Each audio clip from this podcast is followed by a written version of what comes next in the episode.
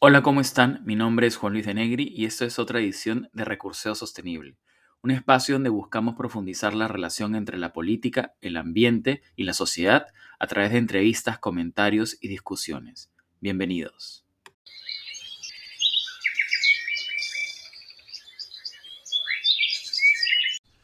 Hola, ¿cómo están? Nos encontramos el día de hoy nuevamente para seguir conversando sobre el cambio climático y sus impactos. Ya la semana pasada vimos en tres episodios sucesivos qué era la COP 27, eh, cuál era la importancia y cuáles eran los impactos del cambio climático en América Latina.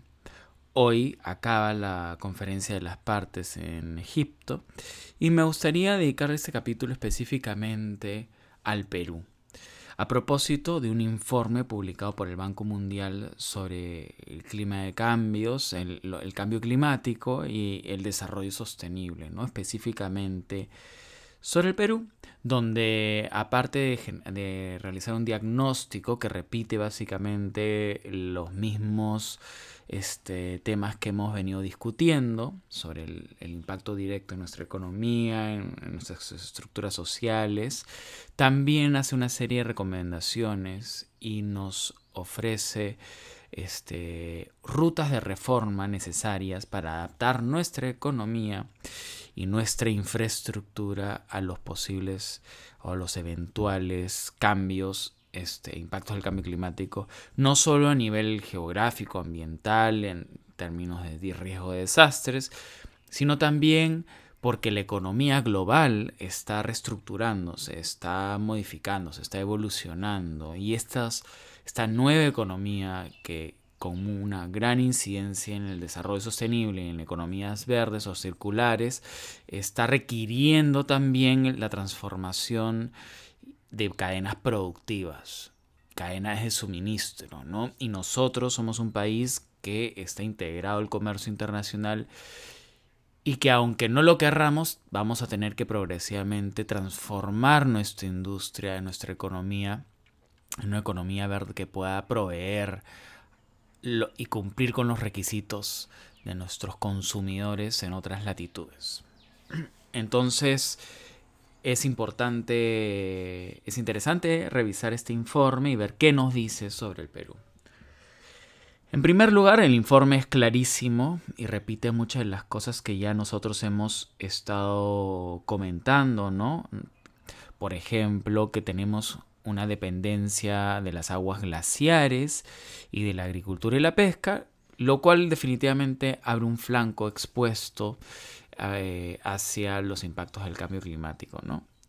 Este, somos un país que ya sufre de terremotos, deslizamientos de tierra, sequías, inundaciones que en conjunto generan un promedio anual de pérdidas de activos que asciende al 2% del PBI y pérdidas de bienestar equivalentes al 5,2% del PBI. Es decir, esas son la cuantificación de los impactos que nosotros estamos sufriendo por los desastres ambientales este, que estamos viendo y actualmente en partes de Cusco y Apurímac hay este, incendios forestales que son también el resultado de estos cambios ambientales a nivel global.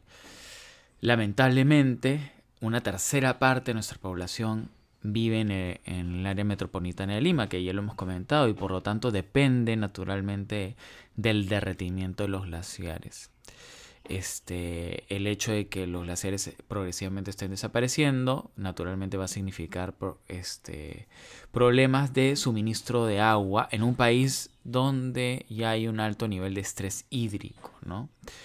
También tenemos que dar cuenta que en términos de aporte, este, si bien de aporte al, al, cambio climático, si bien nosotros en términos de gases de efecto invernadero no aportamos mucho, sí tenemos un gran pulmón que es el Amazonas. ¿no? Lamentablemente, entre el 2001 y el 2019, el informe recuerda que el Perú ha perdido más de 4 millones de hectáreas de cubierta forestal, lo que representa el 4% del total de los bosques, y esto principalmente a causa de la agricultura.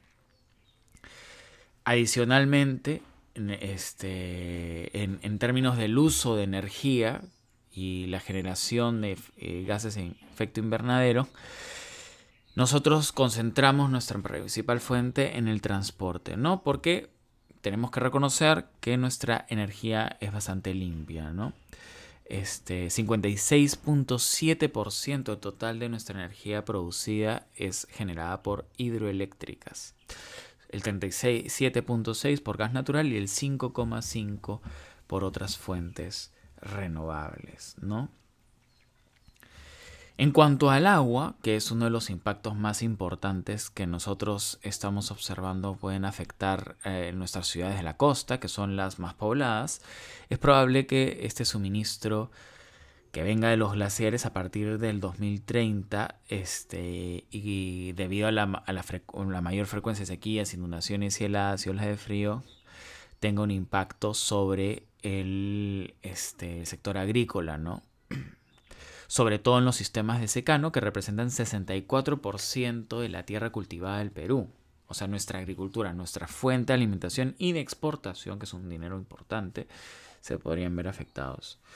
Y esto podría significar alrededor de 1.4% y 3,1% del Producto Bruto Interno para el periodo 2010-2040 y entre 3,8 y 14% para el periodo 2010 2070 fuentes de la CEPAL. Como podemos observar en estas cifras, conforme extendemos la línea del tiempo hacia el futuro, los impactos van incrementando, ¿no? De 3,1 a 14,2, ¿no? Por, por eso es importante adaptarnos, y no es simplemente una moda, adaptarnos de manera efectiva a estos impactos. Adicionalmente, el Banco Mundial estima que de acuerdo a los modelos de los impactos que, que, han modelado los impactos parciales del cambio climático sobre el Producto Bruto Interno, como la mayor intensidad y frecuencia de las inundaciones, el impacto del calor en la productividad general y la reducción del rendimiento promedio de la agricultura y la pesca, estos muestran que para el 2050 el Perú, el Perú podría enfrentar una pérdida acumulada cercana a los 15 mil millones de dólares a los 15 mil millones de dólares para el 2050, si es que no hacemos naturalmente nada. Y lamentablemente en este proceso, como ya lo hemos dicho en otras ocasiones, las personas más pobres están expuestas con mayor, este, cru, este, de manera más fuerte, digamos. Esto se debe a que las altas temperaturas, las inundaciones fluviales en las zonas urbanas justo recaen sobre aquellas zonas que están este, con menor infraestructura, donde viven personas con menores recursos. ¿no? El acceso al agua potable, por ejemplo, el saneamiento y otros servicios básicos y servicios financieros, así como el alto nivel de la informalidad existente, incrementan la vulnerabilidad de los pobres ante los impactos del cambio climático. Un estudio del Banco Mundial revela que para el 2030 el ingreso del 40% más pobre de la población podría reducirse en 5% y que otro 0,6% de la población podría verse empujada hacia la pobreza. ¿no? Más allá de los esfuerzos que nosotros podamos hacer para sacar y crecer, sacar a gente de la pobreza y hacer crecer nuestra economía, lamentablemente si no nos transformamos, nos vamos a ver afectados por este, estos fenómenos climáticos. El banco también comenta que un nuevo análisis que ellos han realizado en el marco de este justamente este informe nos dice que la peor combinación de impactos para el Perú sería un incremento en los precios de los alimentos para los consumidores en Lima y las regiones de la región de la costa, que están expuestos a precios globales, y la pérdida de ingresos para los agricultores en las regiones de la sierra y la selva, que están desconectados de los mercados globales un aumento entre el 2 y 5% en los precios de los alimentos y una reducción entre el 2 y 5% en los ingresos agrícolas en dichas regiones podrían incrementar la pobreza extrema en casi un punto porcentual, lo que equivale a más de 300.000 personas para el 2030, que está a la vuelta de la esquina. El Banco Mundial también nota que existe una distribución poco equitativa de la infraestructura en el Perú. Ah, y eso se vio reflejado que en el 2016 la brecha de infraestructura del transporte superaba los 40 mil millones de dólares. ¿no? Esto contribuye nuevamente a hacer a nuestra, con nuestra vulnerabilidad para el cambio climático. Adicionalmente, las fuentes de agua también están distribuidas de manera desigual. Hay lugares donde hay un montón de agua y hay lugares donde hay muy poca agua. Y esto, sumado al desequilibrio de los patrones de desarrollo y el cambio climático, aumenta el riesgo de escasez de agua. Naturalmente, la agricultura enfrenta el mayor riesgo, especialmente en la costa, donde el sector más productivo y el que más contribuye a las exportaciones es el más vulnerable. También se estima que para el 2050, seis ciudades, Lima, Arequipa, Trujillo, Chiclayo, Piura y Chimbote, con una población total de 13 millones de habitantes en el 2016 podrían experimentar escasez de agua estacional. ¿no? Imagínense el impacto este, social que esto tendría ¿no? en una ciudad donde ya existe escasez de agua para la gente más humilde, para la gente más pobre, más vulnerable, esta escasez de agua este, aumente, ¿no? Y ya estas personas tengan si tienen poco acceso, tengan nulo acceso a agua. Porque así es la pirámide este, de los impactos, ¿no? Más fuertes son a los de más abajo y así van reduciéndose hasta hacia arriba, ¿no? Tomando en cuenta esto, casi la mitad de la población urbana del país, 45,5% vive en barrios marginales o en viviendas inadecuadas. Y los asentamientos informales continúan expandiéndose en zonas propensas a riesgos climáticos. Los gobiernos subnacionales supervisan el uso de la tierra y la gestión urbana, pero carecen de información sobre viviendas y activos urbanos, riesgos y otros datos para la planificación y gobernanza urbana. Apenas solo 67 de los más de 1.800 distritos cuentan con un catastro actualizado del uso del suelo, un requisito previo para la planificación territorial. Establecer claramente los roles institucionales para la gestión del riesgo de desastres e incluirla en la planificación del uso de tierra son prioridades en todos los niveles de gobierno. Y esto es un dato importante porque eh, acabamos de tener elecciones municipales y sería interesante que las autoridades locales incorporen esto en sus nuevas visiones. No lo incorporaron en la campaña política, bueno, pues lo pueden, lo pueden incorporar ahora en la gestión. El banco también anota que 7.1 millones de peruanos este, de zonas rurales, de estos 7.1, 5,6 carecen de agua potable y 7 millones carecen de saneamiento gestionado de forma segura. Esto, otro riesgo adicional, ¿no? Sumado a que el sistema de salud se encuentra desbordado y obsoleto porque la carga de morbilidad ha pasado a enfermedades crónicas y no transmisibles, y mientras que las enfermedades infecciosas y materno-infantiles siguen siendo prevalentes, este, nos hace particularmente este, generan pues una fórmula de desastre total, ¿no? Entiendo que esto es absolutamente alarmista, digamos que generalmente los informes sobre el cambio climático lo son, porque los impactos y los, eh, los modelos que nos muestran este, finalmente este, cuáles son los resultados de aquí hasta el 2050 lo son, ¿no? Y es mejor transformar nuestra economía antes que tarde, ¿no? Para esto el banco este, hace una serie de recomendaciones este, que tienen que ver con este, la transformación de nuestra economía y cómo podemos aprovechar esta ola de innovación, esta ola de, de, demandas por nuevas tecnologías, por reducción de emisiones, por mitigación, por adaptación que, eh, que equivale a fondos de trillones de dólares ahí en el mercado financiero internacional y que nosotros podríamos naturalmente aprovechar, ¿no? Tomando en cuenta adicionalmente que fuimos uno de los países latinoamericanos, uno de los primeros países latinoamericanos en ratificar el Acuerdo de París en julio del 2016 este, y que nuestras este, contribuciones eh, nacionalmente determinadas incluyen un límite máximo absoluto de emisiones de 209 millones de toneladas de dióxido de carbono equivalente o 179 millones de toneladas de dióxido de carbono equivalente para el 2030. ¿No? Esos son nuestros objetivos, a lo que nos hemos comprometido. Y a esto el presidente Castillo anunció el compromiso del país de alcanzar la neutralidad de carbono para el 2050. ¿no? Y nos declaró, y esto es lo que reconoció Manuel Purnavidar, que fue un inicio interesante de la gestión al país en la emergencia climática. Lamentablemente ahí nos quedamos y no hemos seguido con la innovación y el liderazgo en ese sector, ¿no? Una de las cosas que nos comenta el Banco Mundial es que las actuales prohibiciones sobre productos que no están libres de deforestación, como las de la Unión Europea, solo afectarían al 1% de las exportaciones del Perú y unos pocos productos, principalmente café y el cacao, y podrían perjudicar a los agricultores. No obstante, el banco también nota que los riesgos de transición que plantea el mecanismo de ajuste en frontera por carbono de la Unión Europea también son bajos, pero si se ampliaran, para incluir metales, por ejemplo, podría afectar el 6% de las exportaciones peruanas.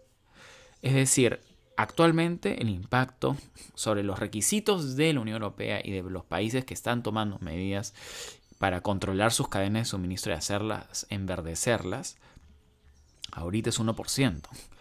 Pero si comienzan a ampliar a nuevos productos que nosotros exportamos, como los minerales, el impacto podría ser más fuerte.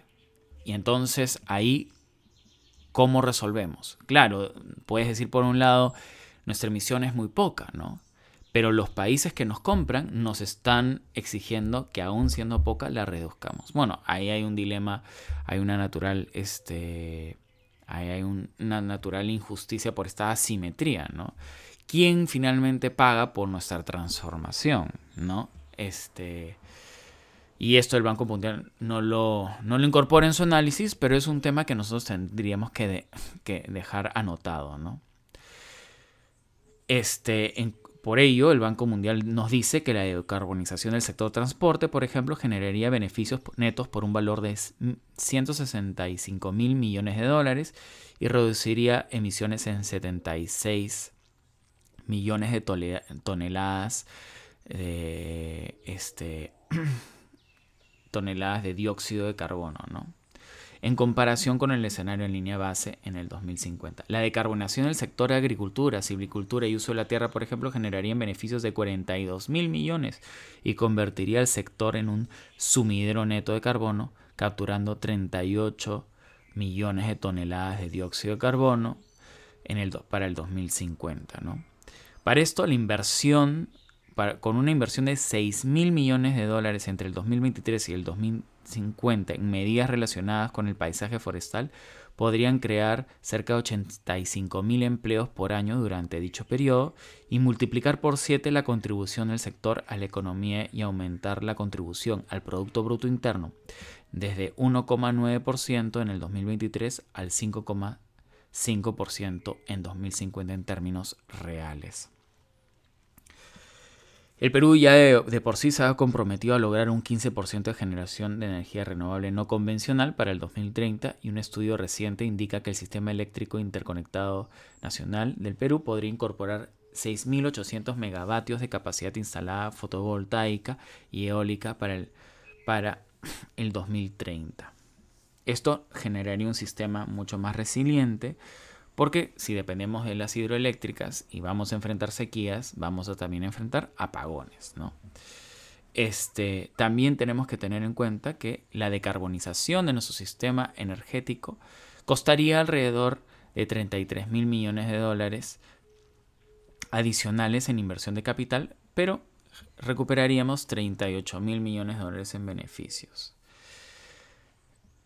La inversión estimada en infraestructura que necesitamos para adaptarnos al cambio climático, de acuerdo al Banco Mundial, es 64 mil millones de dólares. Estas inversiones relacionadas con la modernización de la flota de transporte, la infraestructura de transporte de mercancías y pasajeros, las tecnologías eléctricas, pero generarían 170 mil millones de dólares en beneficios y co-beneficios de 29 mil millones de dólares. Estamos hablando estamos viendo que el banco ha hecho una comparación entre costos por sector y finalmente los beneficios estimados son mayores. Ahora, bueno, el, beneficio estimado es indeterminado, ¿no? Más bien yo creo que podría existir mayor certeza sobre el costo. Y eso es que estos costos podrían ser costos mínimos, ¿no? Porque no sabemos en realidad cuánto podría costar. Y esto no lo dice el estudio, ¿no? El Perú gasta en, cambio, en el cambio climático anualmente 300 millones de dólares. Menores, menor a 300 millones de dólares. En la década pasada, esa es una cifra del 2022. mientras la inversión pública total es de 10.600 millones de dólares por año durante los últimos cinco años. 5.400 millones de dólares de los cuales corresponden, correspondieron a infraestructura. Como vamos viendo, este, una auditoría sobre lo que necesitamos en términos de cambio climático es finalmente una auditoría en relación a lo que necesitamos para modernizar el Estado, cerrar las brechas de infraestructura, eh, luchar contra la pobreza, ¿no? Son dos caras de la misma moneda. Luchar contra el cambio climático es luchar hacia el desarrollo, ¿no? Es implementar reformas necesarias que nos permitan acelerar nuestro paso al desarrollo, poder aprovechar este, los altos precios de los minerales y poder generar una economía mucho más dinámica, mucho más competitiva para enfrentar las dinámicas globales. ¿no? El tema es tener la capacidad política para implementar estos costos. ¿no?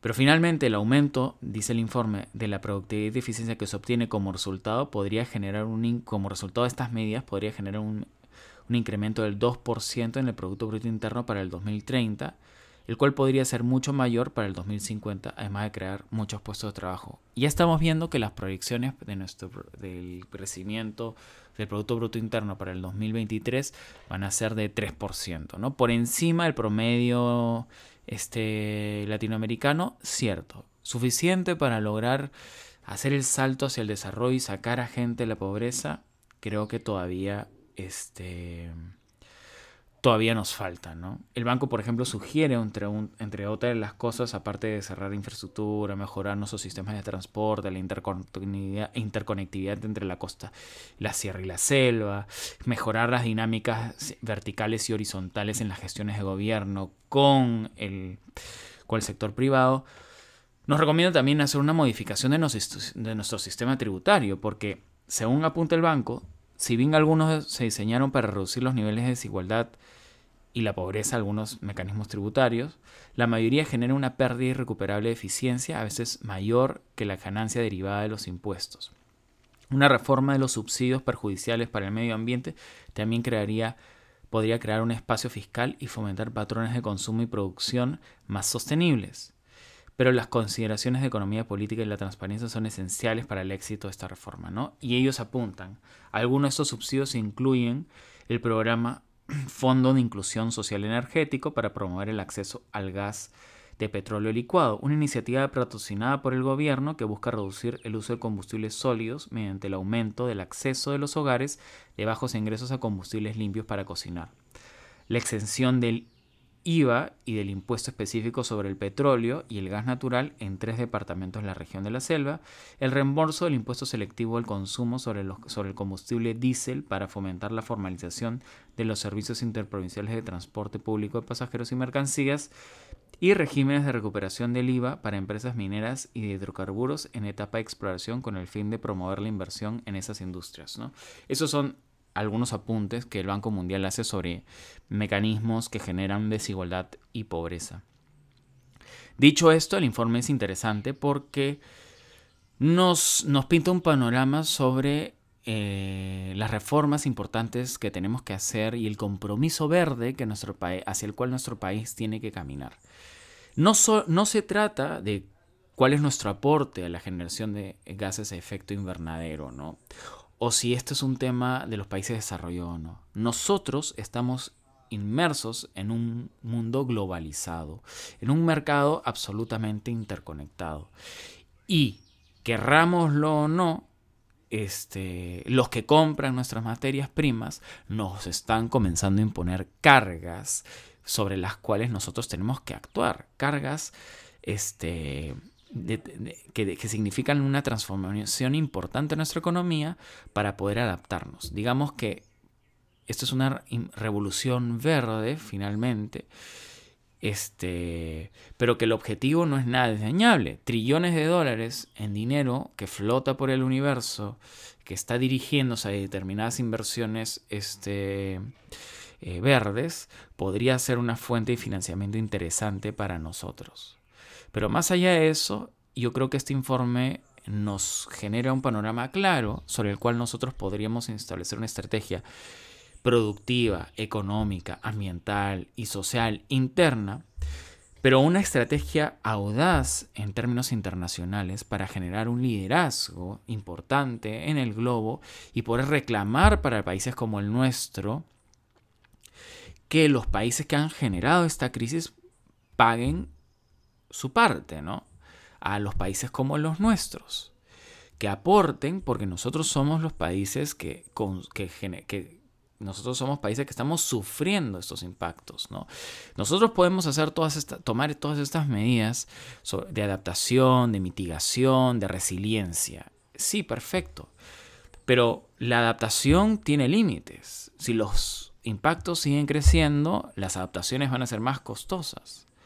Lo que tenemos que hacer es generar una dinámica global que corte la mitigación y que detenga el impacto climático, los, cambios climáticos. ¿no?